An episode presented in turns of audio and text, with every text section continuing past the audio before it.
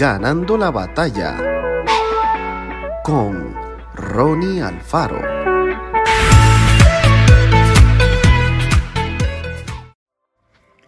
Estaba convencido de que lo que él pensaba era lo mejor.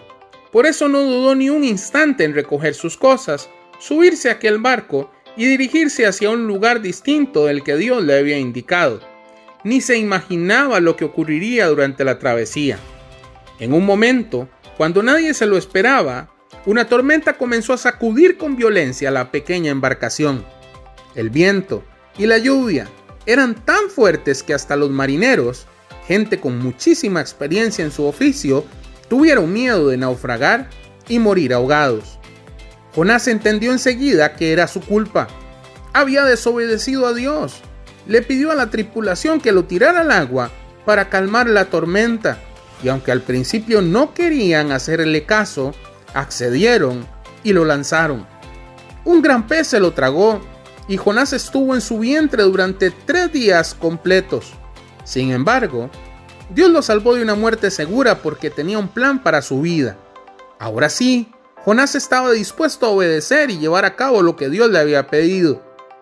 Dios nos ama y desea ser de nosotros personas cuyas vidas tengan sentido dirección y propósito.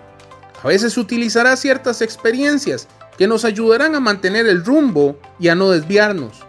Aprendamos a seguir sus instrucciones y enseñanzas cada día.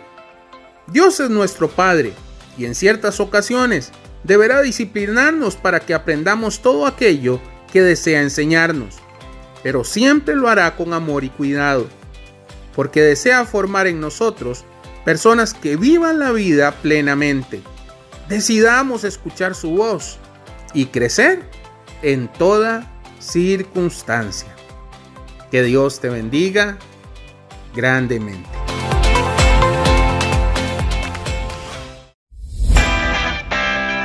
Esto fue Ganando la batalla con Ronnie Alfaro. Y recuerda, síguenos en Spotify y en nuestras redes sociales para ver más.